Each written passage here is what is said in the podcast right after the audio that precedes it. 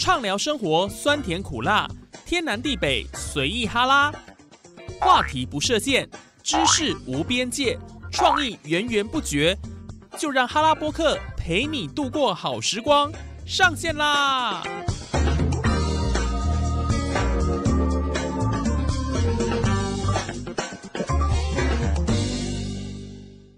！Hello，我们线上的听众朋友，大家好！您现在所收听的节目是哈拉播客哈拉 Podcast，我是主持人叶宇。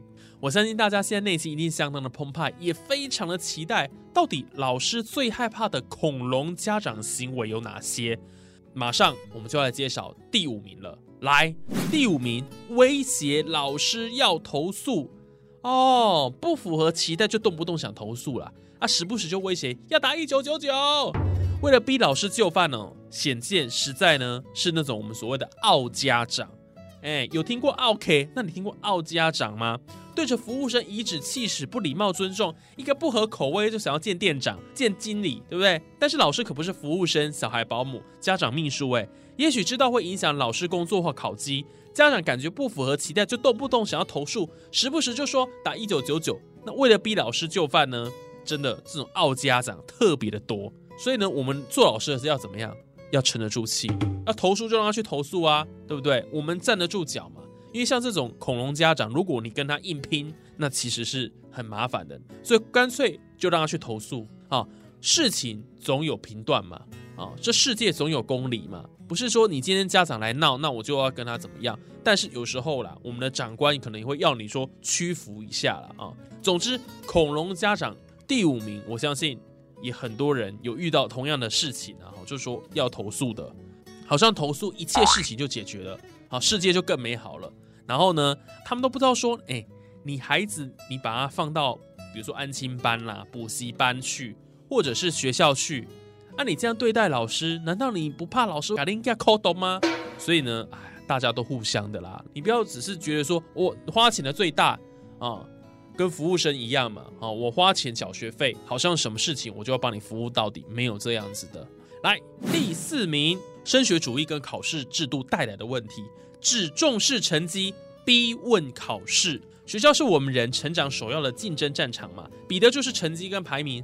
砸大钱补习，请家教，考试永远不嫌多，成绩永远不够好，孩子会不会念书不打紧，没礼貌也没关系，一切分数至上。面对这样的家长，相信多数老师都会感到无力，却无可奈何，就是非常重视成绩。如果成绩不好，就想到这老师到底有没有在用功。那如果说已经快要到统测啦、机测、职考、学测的时候，就会想说这个老师到底有没有在认真？好，那成绩出来有没有去督促？好，所以这升学主义作祟。那老师面对这样的家长，其实也非常有压力，因为。我们今天的教育哦，经常是把学生练成考试机器，会考试就好，但会不会懂得做人，那是另外一回事。哦，所以有这样的一个重视成绩的家长，就会让我们的孩子学习受到很大的一个限制，没有创新的思维，也没有创意思考，通通被抹杀掉了。所以这是万万不可了哈。即使是现在的这个社会上，我们希望学生是五育均衡发展，但是不好意思，家长之前他们要的就是成绩，所以这也会对。老师有一个很大的压力。好，再来第三名，千错万错都是别人小孩的错。在学校，同学间的打闹可以说是稀松平常，时不时 A 弄伤了 B，一下又 C 打了 D，或者是班上的小霸王把全班都烦过一遍，小事好解决，受伤了啦，在哭闹，老师就得找来双方父母协调处理。然后呢，如果遇上所有的错都别人错的家长，被告变原告了，推卸责任不想负责，老师有理也说不清。这样的状况就很麻烦了，因为他就觉得自己的小孩没有错，一定是那个西那鲍的错啊，就是那个同学的害的啦。我们家的小孩很乖，不可能在学校会做这种事情。那你看，真的是秀才遇到兵，有理说不清了吗？你怎么跟他讲讲不通道理啊？因为他就觉得他自己的小孩是对的嘛，别人小孩是错的嘛。所以这样的话，对老师来讲，你看那会撸多久哦？那个耗费的时间、耗费的心力，然后跟家长。沟通老半天，所以我说老师最怕，其实真的就是学生之间吵架，有很多的一些摩擦跟冲突，那个真的很麻烦啊，比备课都还要麻烦，要花很多时间去处理，花很多的心力，对不对？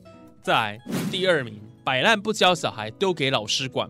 我们都说家庭教育远胜于学校教育，从小接触的人、生活、处事态度、礼貌、责任都是从家庭出发。那爸妈的行为就影响一个人人格发展啊，所以上梁不正下梁歪了哈。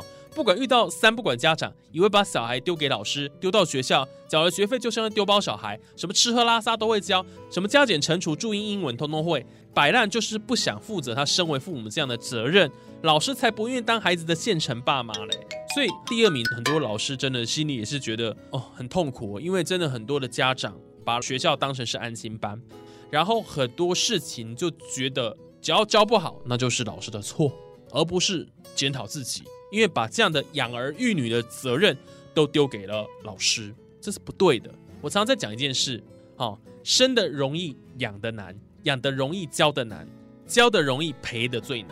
你要陪伴他嘛，而不是把这些责任通通丢给老师。好，第一名来了，第一名就可怕了。刚刚前九名那些怪兽家长、恐龙家长，已经快要火山喷发了，非常可怕。